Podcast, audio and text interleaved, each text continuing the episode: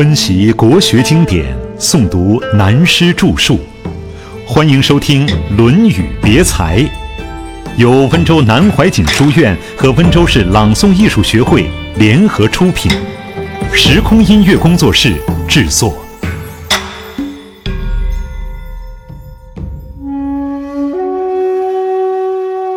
再论《论语》，《论语》。凡是中国人从小都念过，现在大家手里拿的这一本书是有问题的一个版本，它是宋朝大儒朱熹先生所注解的。朱熹先生的学问人品大致没有话可讲，但是他对四书五经的注解绝对是对的吗？在我个人非常不恭敬，但却负责任地说，问题太大，不完全是对的。在南宋以前，四书并不用他的注解，自有了他的注解而完全被他的思想所笼罩。那是明朝以后，朱家皇帝下令以四书考选功名，而且必须采用朱熹的注解。因此，六七百年来，所有四书五经、孔孟思想大概都被限制在朱熹的孔子思想中。换句话说，明代以后的人为了考功名，都在他的思想中打圈子，其中有许许多多问题，我们研究下去就会知道。所以各位手上这本朱熹先生注解的书值得参考，但不能完全相信。我们既然研究孔子，而孔子在《易经》系传上就有两句话说道。书不尽言，言不尽意。以现代观念来讲，意思是人类的语言不能表达全部想要表达的思想。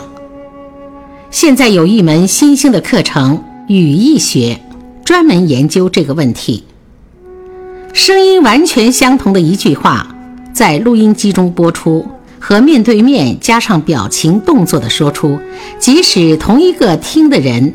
也会有两种不同体会与感觉，所以世界上没有一种语言能完全表达意志与思想，而把语言变成文字，文字变成书，对思想而言是更隔一层了。我们研究孔孟思想，必须要从《论语》着手，并不是《论语》足以代表全部孔孟思想，但是必须从它着手。现在我的观念有许多地方很大胆地推翻了古人。在我认为，《论语》是不可分开的，《论语》二十篇，每篇都是一篇文章。我们手里的书中，现在看到文句中的一圈一圈，是宋儒开始把它圈断了，后来成为一条一条的教条，这是不可以圈断的。再说，整个二十篇《论语》连起来是一整篇文章，至少今天我个人认为是如此。也许明天我又有新认识，我自己又推翻了自己，也未可知。但到今天为止，我认为是如此。学而有何乐？现在这篇学而，包括了孔门当年教学的目的。态度、宗旨、方法等等。过去我们把它圈开来，分作一条一条读，这是错误的。子曰：“学而时习之，不亦乐乎？有朋自远方来，不亦乐乎？人不知而不愠，不亦君子乎？”这三句话连起来看。照字面讲，凡是中国人，无论老少，一定都知道。照古人的注解，学问是要大家随时练习它。不亦乐乎？乐是古人借用字，就是高兴的那个乐字，是很高兴的。假如这是很正确的注解，孔子因此便可以做圣人了，那我是不佩服的。连大龙峒孔子庙我也不会去了。讲良心话，当年老师家长逼我们读书时，那情形真是学而时习之，不亦苦乎？孔子如果照这样讲，我才佩服他是圣人，因为他太通达人情世故了。至于有朋自远方来，不亦乐乎？是似通非通的。什么道理呢？从一般人到公务员，凡靠薪水吃饭的，是富不过三天，穷不过一月。遇上了穷的那几天，朋友要来家里吃饭，当裤子都来不及，那是痛苦万分的事。所以有朋自远方来，不亦惨乎？绝不是不亦乐乎。第三句话，人不知而不愠，不亦君子乎？所谓愠，就文字解释是放在心中的怨恨没有发出来，在内心中有烦厌、厌恶、讨厌、怨恨之感。那么别人不了解我，而我并不在心中怨恨。这样才算是君子。那我宁可不当君子。你对我不起，我不打你，不骗你，心里难过一下总可以吧？这也不可以，才是君子，实在是做不到。根据书上的字面，顺着注释来看，就是这样讲的。所以几百年甚至千多年以来。不但是现在的年轻人对四书反感，过去的读书人也对四书反感，因为它变成了宗教的教条，硬性的法律，非遵守不可。事实上不是这么一回事。等到真正了解了以后，就知道孔子真是圣人，一点也没错。学而时习之，重点在时间的时，见习的习。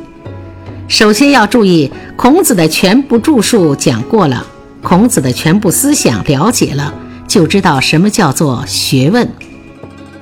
普通一般的说法，读书就是学问，错了。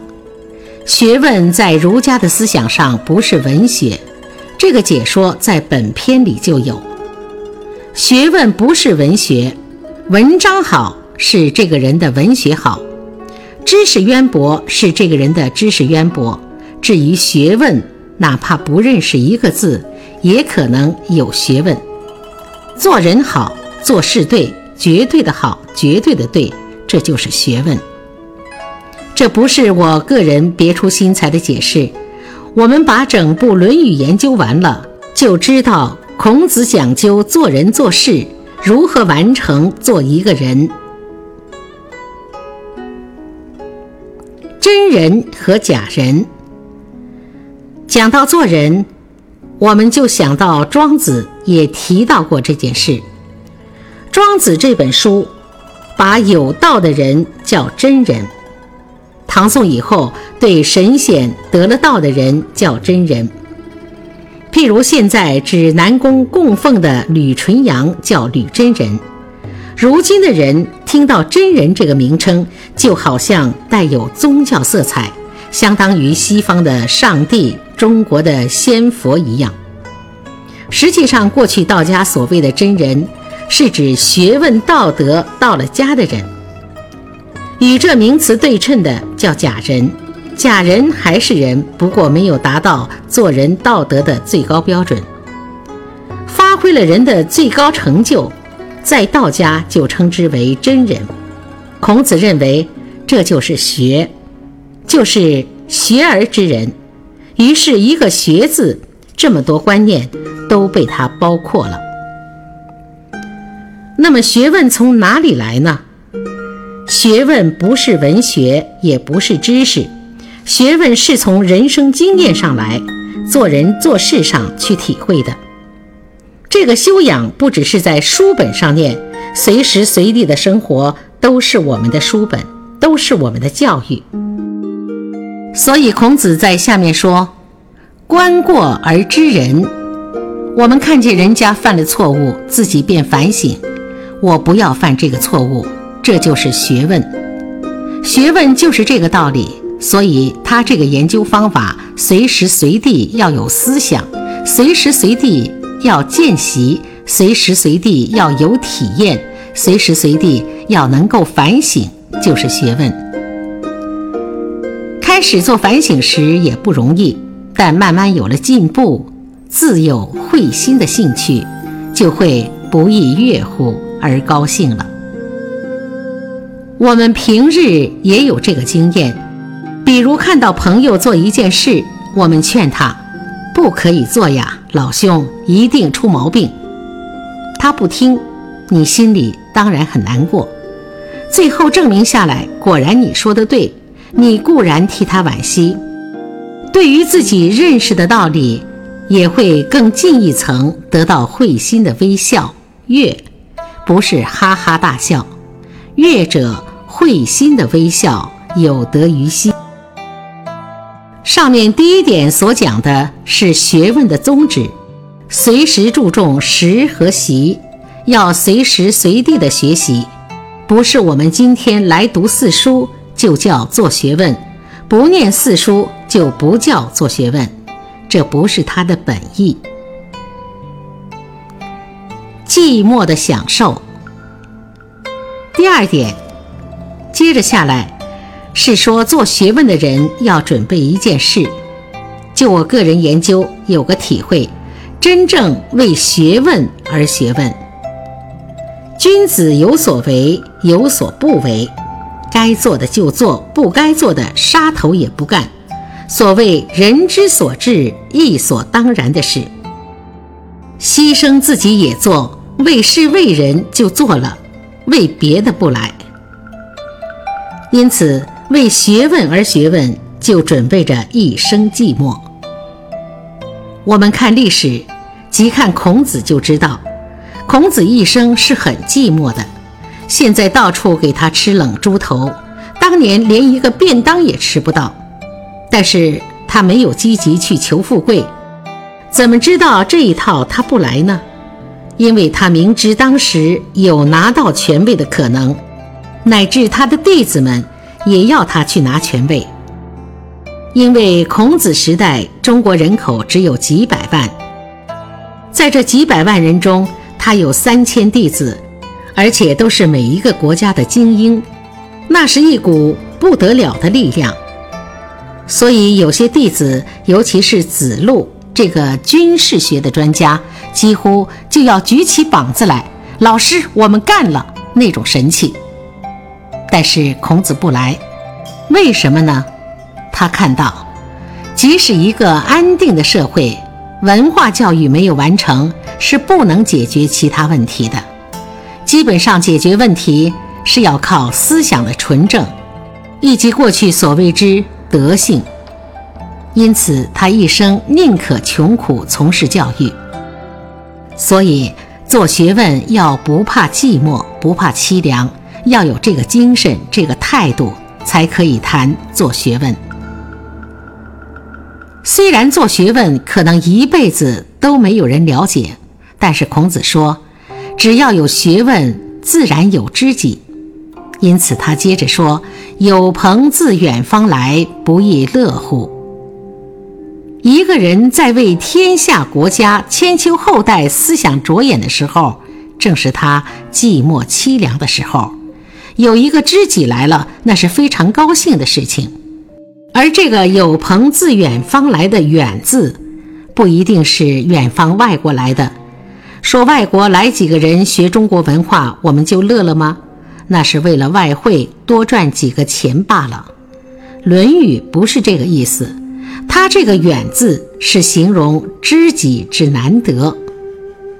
我们有句老话。人生得一知己，死而无憾。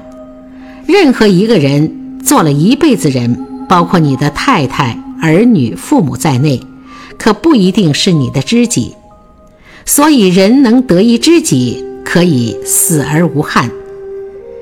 一个人哪怕轰轰烈烈做一辈子，不见得能得一知己，完全了解你。尤其做学问的人更是如此。所以第二句话跟着说：“有朋自远方来，不亦乐乎？”你不要怕没有人知道，慢慢就有人知道。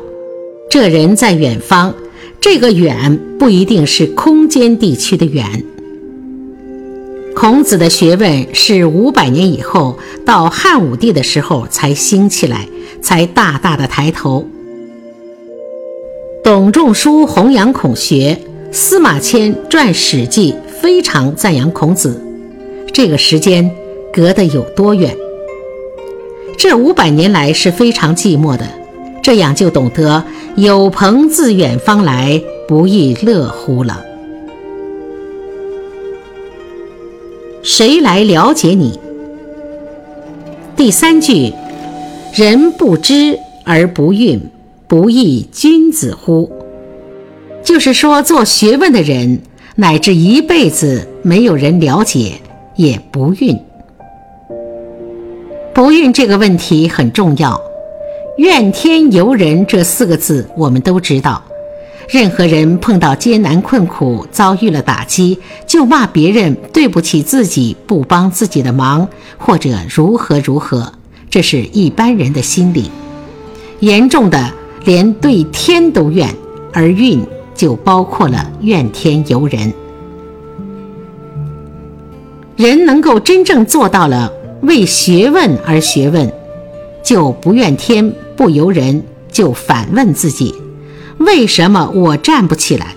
为什么我没有达到这个目的？是自己的学问修养做法种种的问题。自己痛彻反省，自己内心里并不蕴藏怨天尤人的念头。拿现在的观念说。这种心理是绝对健康的心理，这样才是君子。君子才够得上做学问，够得上学习人生之道。拿现代的新观念来讲，就是讲究人生哲学的开始。再说，连贯这三句话的意义来说明，读书做学问的修养，自始至终，无非要先能自得其乐。然后才能后天下之乐而乐，所以这三句话的重点在于中间的一句“不亦乐乎”。我们现在不妨引用明代陈眉公的话作为参考：“如何是独乐乐？曰：无事此静坐，一日是两日。如何是与人乐乐？曰：”与君一席话，胜读十年书。如何是众乐乐？曰：此中空洞原无物，何止容卿数百人？有此胸襟，有此气度，也自然可以做到人不知而不愠了。不然，知识愈多，地位愈高，既不能忘形得意，也不能忘形失意。那便成为直到天门最高处，不能容物，只容身了。